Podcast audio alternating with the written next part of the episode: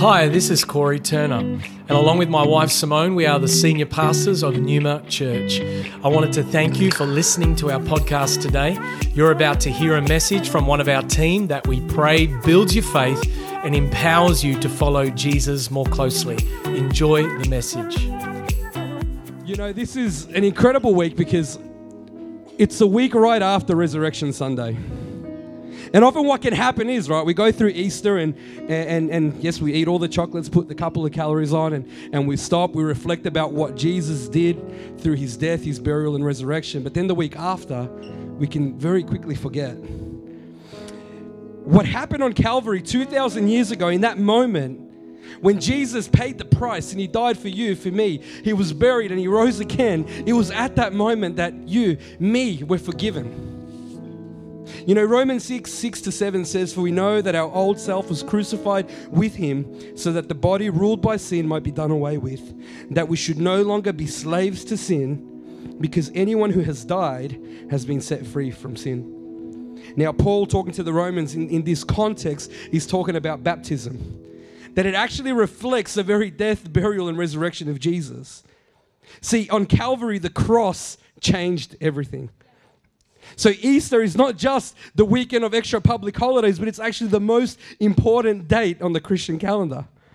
Because it was the date, as we heard brilliantly last week from Pastor Dan Bates, it was the moment that the curtain was torn from top to bottom. It was that moment that no longer did we have to bring our own sacrifice. The sacrifice was paid on the cross, so we had full access to the Father. And so for those who believe and receive, as Paul says here in Romans, sin is no longer our DNA. It becomes a choice that we are freed from sin. The moment you receive Jesus in your heart, you are freed from sin. So it's no longer part of your DNA, but a choice. And that's what baptism represents.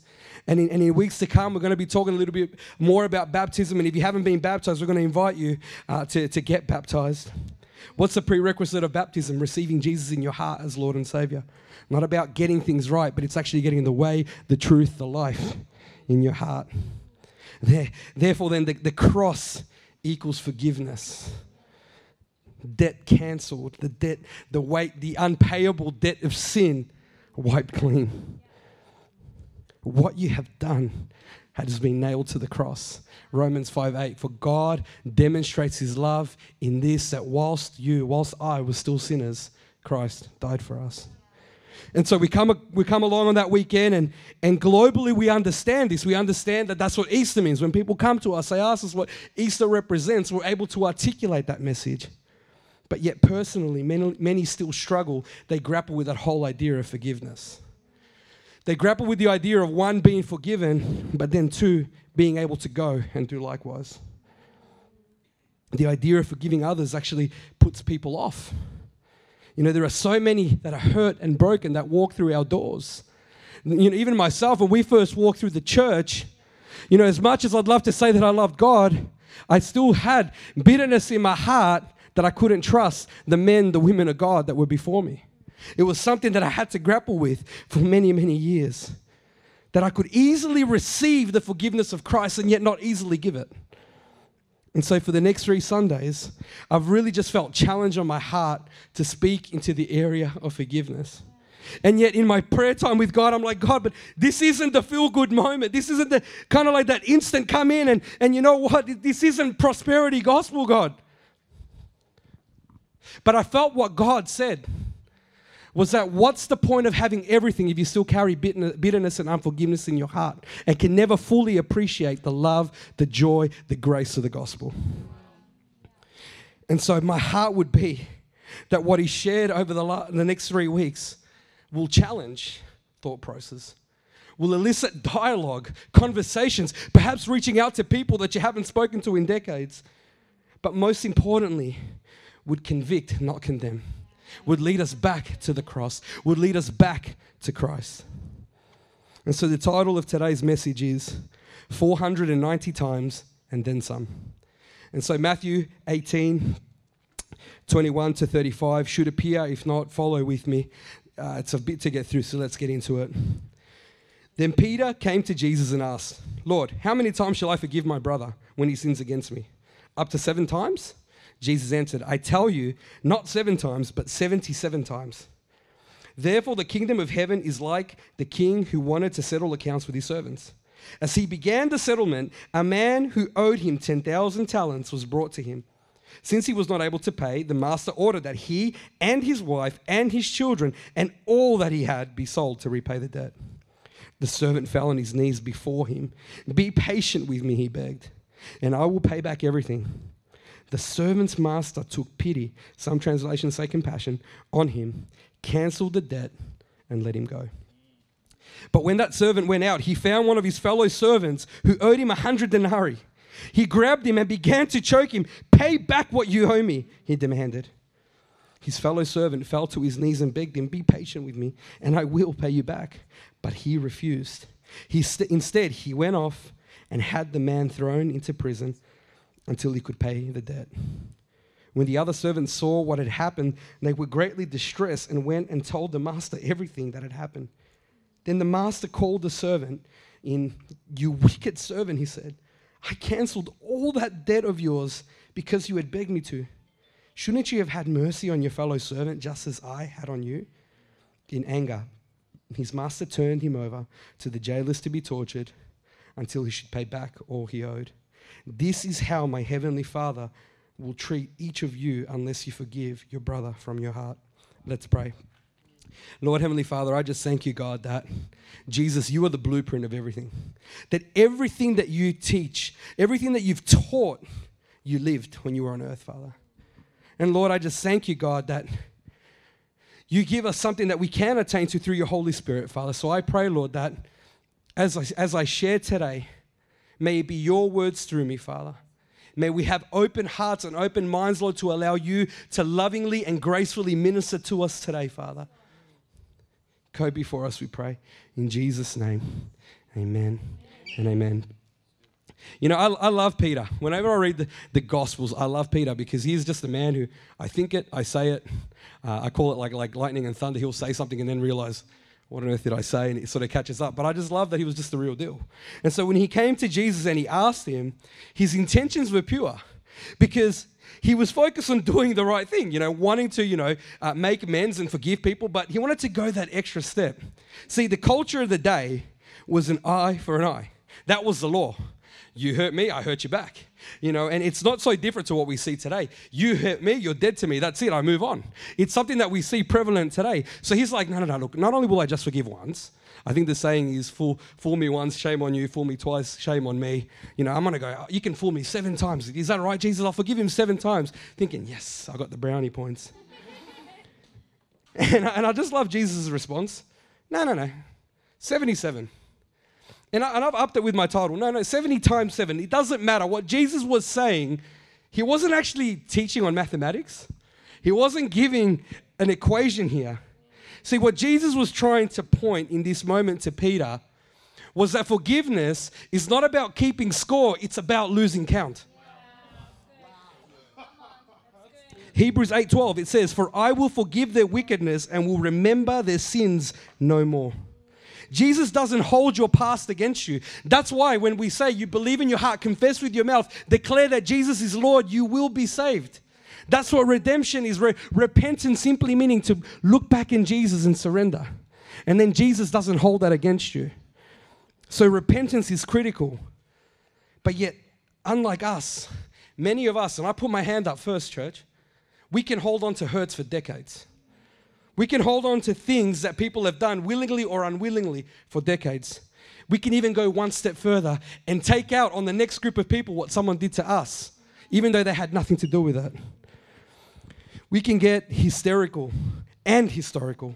We can bring things up. I mean, how many of us have been in those situations when someone comes up and goes, hey, do you remember 15 years ago you did this to me? I'm like, I don't even remember what I did 15 minutes ago. So not that that's an excuse, but, you know, often what can happen is for 15 years, relationships can be broken on a simple misunderstanding. Yeah. We can punish people for the things that they are unaware of and take it out on others. And yet, Jesus teaches us here that forgiveness is essential. He describes forgiveness in such a tangible example of the unmerciful servant. See, the illustration that Jesus uses is a practical one. It's one that was very easy to understand in the day, and it's very easy to understand in this day and age. He put it into an example of debt, of money, things that were owed, things that at some point many of us may have been in debt, whether it be small, large, wherever it may be, but people that could understand the significance of what was happening here. And so he compares an offense to a debt that hangs over our heads. And so in this story, as we read there with what happened with the first servant, the very first lesson that we learn here is that we must never forget what God has forgiven us of. Yeah. See, the first servant, he had insurmountable debt. Let's put it, let's try to sort of see exactly what it would be. It'd be around $1 million. Let's just say he had $1 million of debt, and it was virtually impossible to pay that back in his lifetime. And so he was facing the prospect of losing his family, losing everything to pay a debt. He dragged them into something, and he was ultimately going to lose them for a decision that he had made. So at his lowest point, what did he do?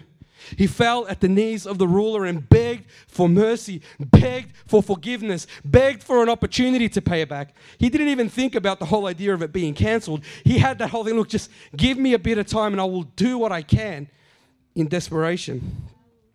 And so at his lowest point of despair, the ruler looked at him, and it says that he took pity on him. Or like I mentioned before, other translations, compassion. And so it was at that moment that the exchange was not one of punishment, but one of grace. And he forgave him of his debt. See, Paul talks about grace being the unmerited favor of God, which is not defined by works. See, at that moment, the ruler was willing to forego an amount of debt because he believed that this person deserved another chance. That he wasn't going to bring it up again, but he was going to release him so he could live a full life.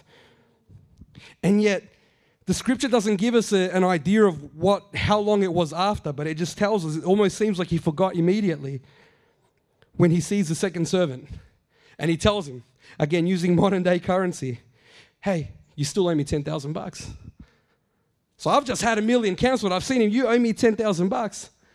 And the guy just, same response, falls on his knees and starts to beg, hey, I'm sorry, I'm good for it. I'm going to work hard. I will pay you back. An opportunity of there to break a cycle of what has been, an opportunity to pay forward what had been done. But there was no mercy. He punished the servant for something less than he had done. You know, what breaks my heart, church, is that this can happen to us. See, we can encounter the love and grace of God on one Sunday, but then the next Sunday we can judge the very person that walks through those doors for the way they dress, for the way they speak, for the way they act, forgetting that we were once there in that point in time needing God's grace. We can hold on to things. We can hold on at times where people have come to ask for forgiveness. We can hold on in some way to punish, even if it's something that someone has done unwilling. You know, many a times where I've actually gone up to someone and just shared that I was a little bit confused or a little bit hurt by something that had happened or having to forgive. I would say probably, and I know that 70% of the stats are made up, but I'd say about 7 or 8 out of 10 times is actually like my interpretation of what happened. You know, I once heard a preacher say that the worst thing is not what someone thinks about me, it's what I think they think about me. Yeah. That's true. So I hear about that, look at that person, look how they look at me, and look how they talk about me. And we make this assumption, and they're sitting on this side going, look how they're looking at me, look how they think. And we in essence doing the exact same thing, right? And we hold it on for 10 years, 20 years, and then we hold it on against their children and their children's children. We don't associate with that family because of what happened in their grandparents' era. And we hang on to things that really are glasses of water that we make into Pacific Oceans. And yet we do it as though we have never done something wrong before. We hold things against people like as though I've never offended anyone before. Like somehow, there's Jesus and then I'm right there. And we forget, oh, no, I would never do that. And then you look back and look, I've done it probably a bit too many times. The heart of this, like I mentioned, is not to condemn but to convict. Let us never lose perspective. Let us never lose the empathy of someone else's journey. Let us never take out. Another thing that I hear and, again, it breaks my heart is like, oh, I've been hurt that many times, so I'm not going to go and talk to that new person. But yet, I think whenever there's someone that comes through these doors that is battered, that is broken, there is a family member or someone praying for their salvation, and God is like, I've got the person just for you, but that person is still hurt on what happened before, that they're not able to partner and be that vessel that God wants to use to bring salvation. It breaks my heart. Never let us lose the empathy that we were once broken in need of salvation. You know, the first servant had an opportunity to pay forward what he had received, but he instead decided to get payback. The result of his unwillingness to forgive meant that he received in equal measure what he gave. You know, verse 35, this is how my servant Father will treat, this is how my heavenly Father, not servant Father, it's a bit awkward. This is how my heavenly Father will treat each of you unless you forgive your brother from your heart. See, the punishment that the first servant inflicted ended up being the punishment that was inflicted on him. When we hold on to unforgiveness, when we want to see someone get punished, even when it happens, we're not happier for it. We still live with that bitterness and dissatisfaction of what's happened. So often what we want to see on someone else is what we have to carry in our hearts, in our lives. What we hope to see in them is what we have to live through. And I've heard this quote many, many different ways, and I've got no idea who the original source is, because when I even Googled it, there was like 100 different people that have been attributed to this. So I've put anonymous. Holding on to anger, forgiveness, bitterness, chucking the word there, is like drinking poison and expecting the other person to die. Look at this, I'm not going to talk to them today. And the whole time you're just caught up on saying, are they feeling it today? Or we go and sometimes go and talk bad about that person somehow. And what we do, and this is what breaks my heart, is that there are new believers that think that that's kingdom culture. And that breaks my heart. Nothing fruitful ever comes of it.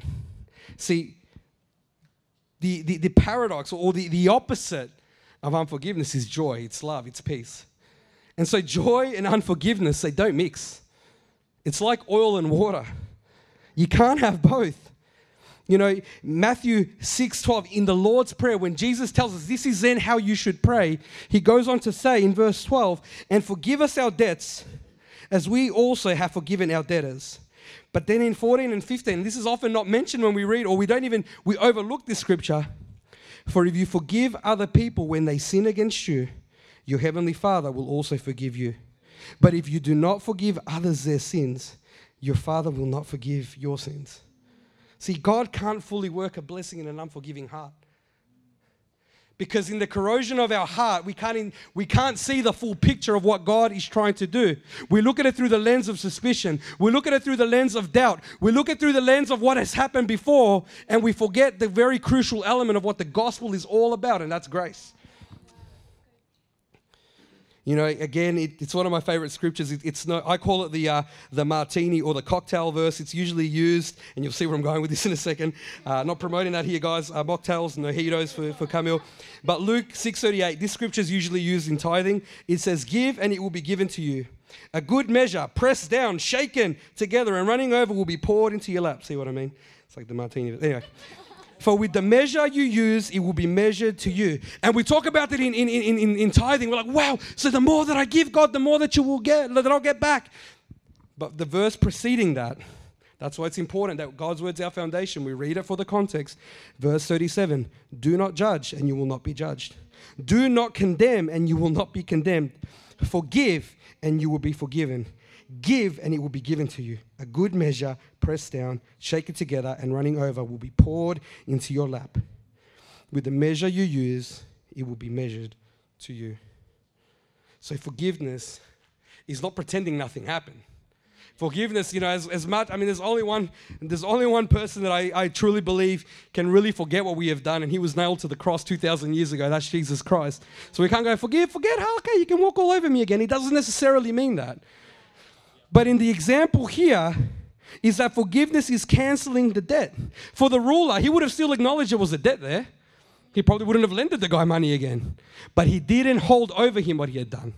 Every time he didn't see, oh, here's the guy that I had pity on. No, he empowered him and he released him of something. He acknowledged that it was there, but no longer. We will not speak of this. The hurt is real. For many of us, the hurt is real. For many of us, the disappointment is real. For many of us, we've walked through these doors and people within the church that God had positioned to care for you and me have let us down. The hurt is real. We need to acknowledge that. But we must acknowledge that the grace of God is much stronger than any hurt that I carry. That the grace of God can break even the most severe chains of unforgiveness. And when we can acknowledge that, we can move forward. And that's what Easter is all about. On that day, on Calvary, Jesus is standing there and then nailed to a cross, looking at his detractors right in the eye, being the Son of God, being able to jump off that cross and just bring like a hurricane of destruction. We read in Luke 23:34, and Jesus said, "Father, forgive them, for they do not know what they're doing." Where he could have brought the hurricane of destruction, he brought the hurricane of love. And I always think about what Dr. Mike made and prophesied over this house. People will walk through these doors suspicious of church, but not suspicious of love. That is the love that will break the chains of despair and hurt in people's lives. See, Jesus lived fully human to endure what we would endure. And so everything he taught came out of what he lived. He faced heartbreak. He faced hurt, betrayal by those closest to him. But with an intent to fulfill the Father's heart, Jesus was able to cancel culture. Let me say that again. Jesus was able to cancel culture. See, Jesus was betrayed. The very same people that on the Sunday, Palm Sunday, holy, holy, holy, holy, holy, holy, on that Friday were saying, "Crucify him. We want Barabbas. Crucify him." And yet, if that didn't hurt enough, one of his boys, Peter, you know, the 70 times 7 man, 77 times over man, looks him in the eye and says, "I don't know who you're talking about. I don't even know this guy." Straight into the eyes of Jesus, looks him in the eye, one of his three, and he denied it. He said that he would always be there. Even in the hardest moments, we read in the verses preceding when Jesus was handed over, when Jesus tells him, by the time that the rooster crows 3 times, you will deny me. He's like, never. And then he even went to chop off the ear of, you know, the soldier. Nah, I'm here for the long run. But when the chips were down, I don't know this guy. Have any of us ever had someone promise that they'd be there for you? Only when things got inconvenient for them or hard, they left? I think that would be all of us, wouldn't it? But we're not in bad company, because Jesus, as he died alone, looked that in the eye but was still able to say, "It is finished." No longer will that curtain separate me from the greatest creation, you. But Peter's response is really, really interesting. You know, I heard it and it sounds, you know, it sounds about right, but, you know, again, we've got to get into it more in the Word of God, but I once heard it said that Peter and Judas both did the exact same thing. They denied Jesus. One took redemption into his own hands and killed himself, and the other one went back to Jesus. What did Peter do? He went, the Bible tells us, he wept bitterly. This is a man who regretted instantly the moment that he heard the rooster crow and he's looking at Jesus in the eye. He realized, man, I stuffed up. I said I would be there. You know, and his heart sank and broke, and it tells us he wept bitterly. I know for me in my life, I've been in situations where I have wept bitterly before, and the pain of the hurt that's caused, you know, just really just is in there. And I can only imagine him being there crying, "If only, Jesus, I have a chance to see you again." Because with the disciples, you know, they scattered. The Bible tells us it again. You know, Peter was one that we read that looked and, you know, denied, but it tells us the disciples scattered. They didn't know. I mean, they heard Jesus say he'll rise again, but they're living in the moment. We've got the benefit of hindsight, but in that moment, they don't have that. And I can only imagine him thinking, if only I get the opportunity to encounter Jesus again. And then we read in John 21:15-17, where the boys are out there fishing. Jesus, "Hey, come on, boys, let's have some breakfast." You know, he brings Peter in there. He doesn't go, "Oh, nah, this guy. Don't talk to Peter. Peter tells you he's going to be there, but he's going to let you down." No. He asked Peter 3 times, "Do you love me?"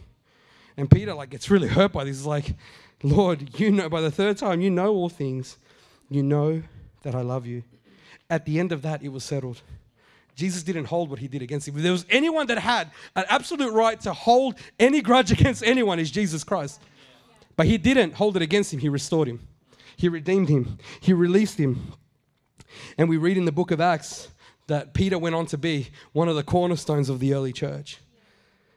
And yet we fast forward to today's age, we live in a cancel culture. We live in a cancel society.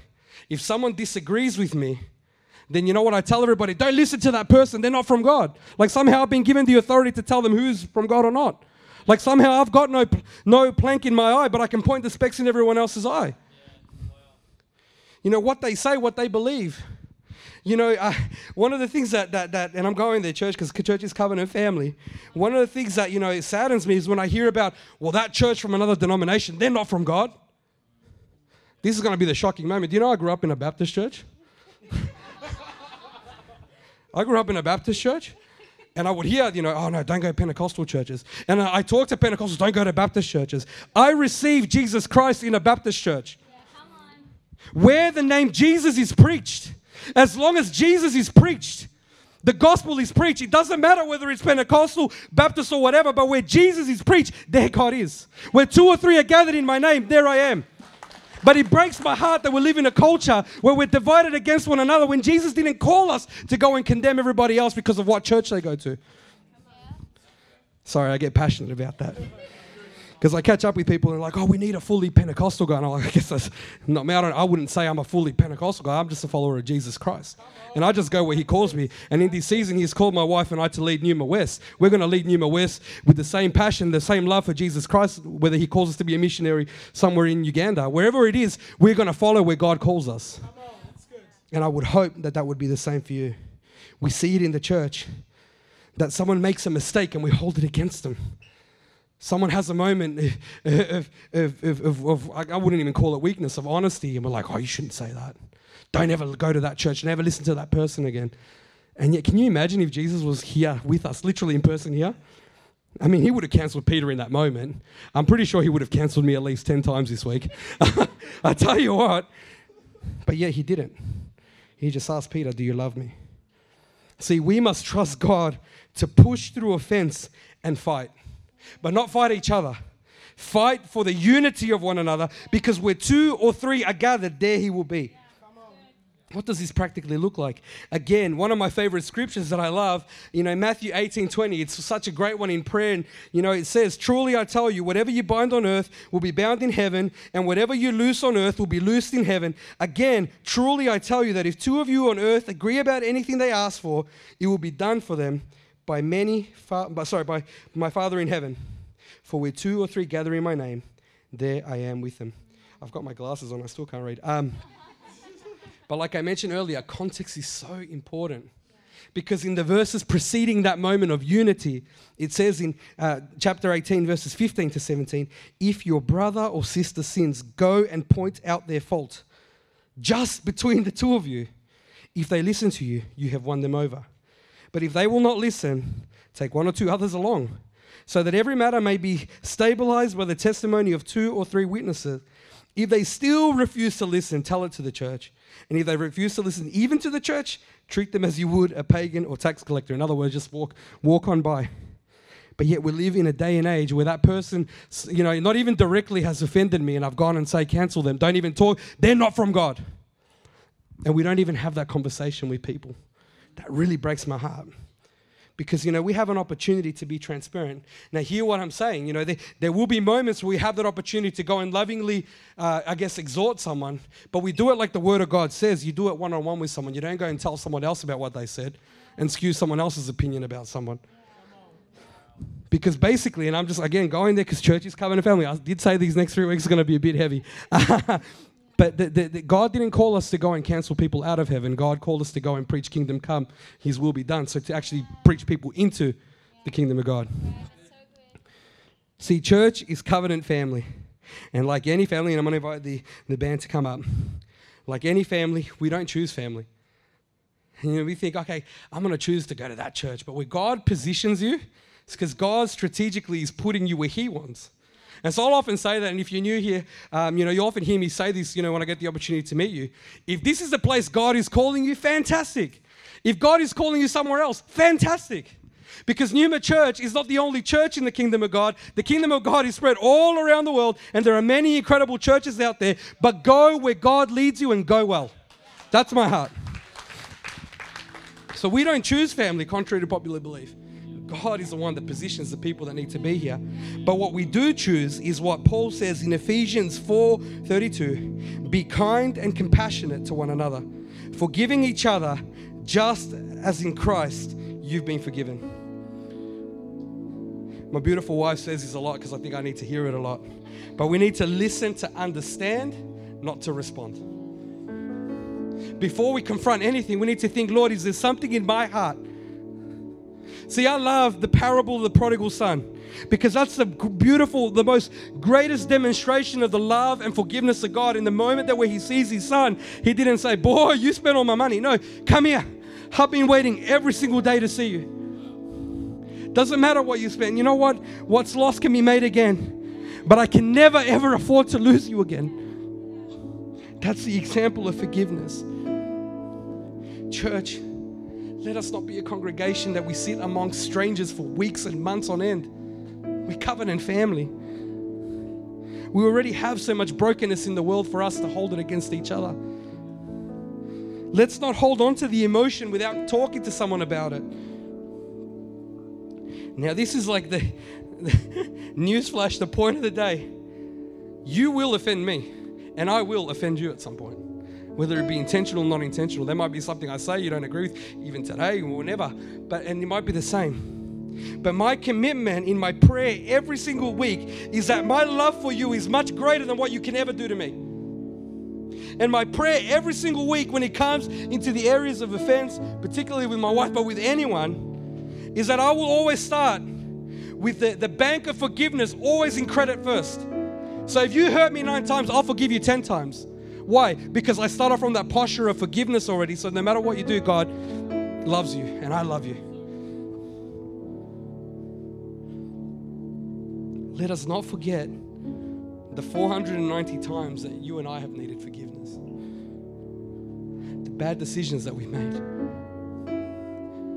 The relationships that actually, if we're honest with ourselves, it was actually our fault we ruined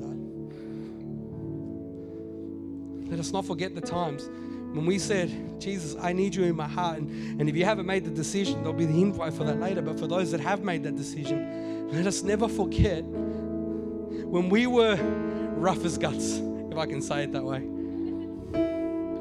We're in the zeal and passion for what we experienced. Probably said a few things that were brash. We'd be here for another 2 hours if I started saying half the Peter things that I said in my life. I think I condemned everyone to hell after I received Jesus. I didn't understand the saving grace of the gospel. What do you mean dinosaurs are not real? You're going to hell. You're going to hell. And then I'm like, Jesus, like, did I call you to go and make disciples or send everyone to hell? It's true. And then when I understood that for myself, Romans 5:8, that God demonstrated his love for me in this, that even when I was making those dodgy, silly decisions in my life, he died for me. His credit, his bank was already credited forgiveness. He wasn't waiting for me to add up. He already made that. He's like, I've made my move, you make yours. So let us never forget that in our lives.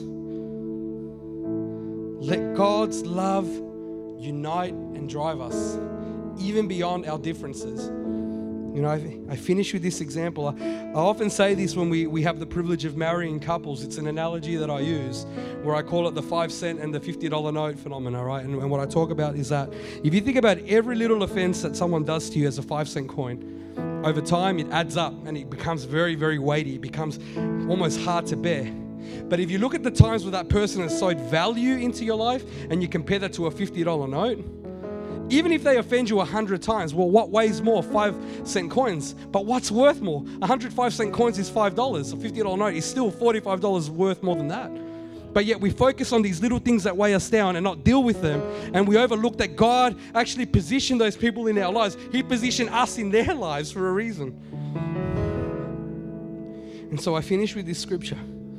Let us be known as a church. That's John 13:34-35. A new command I give you, love one another. As I have loved you, so you must love one another. By this, everyone will know that you are my disciples if you love one another. I'm going to invite everyone to be upstanding. You know, I know that these next 3 weeks are going to be very heavy. I feel that in my own life. I'm convicted by this. When I'm in that place preparing, I'm convicted of this so much. You know, and in fact, even in the lead up to this, you know, the last few weeks when God put this on my heart, one thing that I did, and not because it was more out of conviction. I never want to preach something that I don't do. But you know, a few weeks ago, there were people that in my life had hurt me, and I hadn't heard from them in a while. And I can be real, you know, I can be real with Covenant family. But in the times of their despair, I was there, and in the times where I was in despair, they were nowhere to be seen. But I felt like God said, if you're going to preach this, you got to step out. And I just sent text messages and tried calling, and I just left messages. Hey, checking, hope you're well, love you, God bless you, thinking of you, praying for you. You know, I messaged for about 10 people. One got back to me. But there is such a freedom in my heart because I know Jesus loves them still. And so I shouldn't hold anything against someone that Jesus loves more than I could ever love them. And I can't give up on them simply because in a moment of a difficult time in their life, maybe willing or unwilling, they made a decision. I can't hold that against them. And since I've done that, I tell you, there is such a freedom that I can say in confidence that my love for each and every one of you is greater than anything you can do. Because the love of Jesus Christ for me is far greater than anything that I could ever do, good or bad. God loves me. He died for us. And so what I want us to do is just bow our heads and close our eyes for a moment. I've asked the worship team to just lead us through this song, Fall Afresh, again, because it really is only the Holy Spirit that can fill our hearts. And in this moment, I just encourage you to just pray and ask God to search your heart. Is there something in my heart? In weeks to come, we'll have team to pray, but for now, I really do believe that the conviction starts here. Not, I think this message is for John X over here or Mary. No, God, search my heart.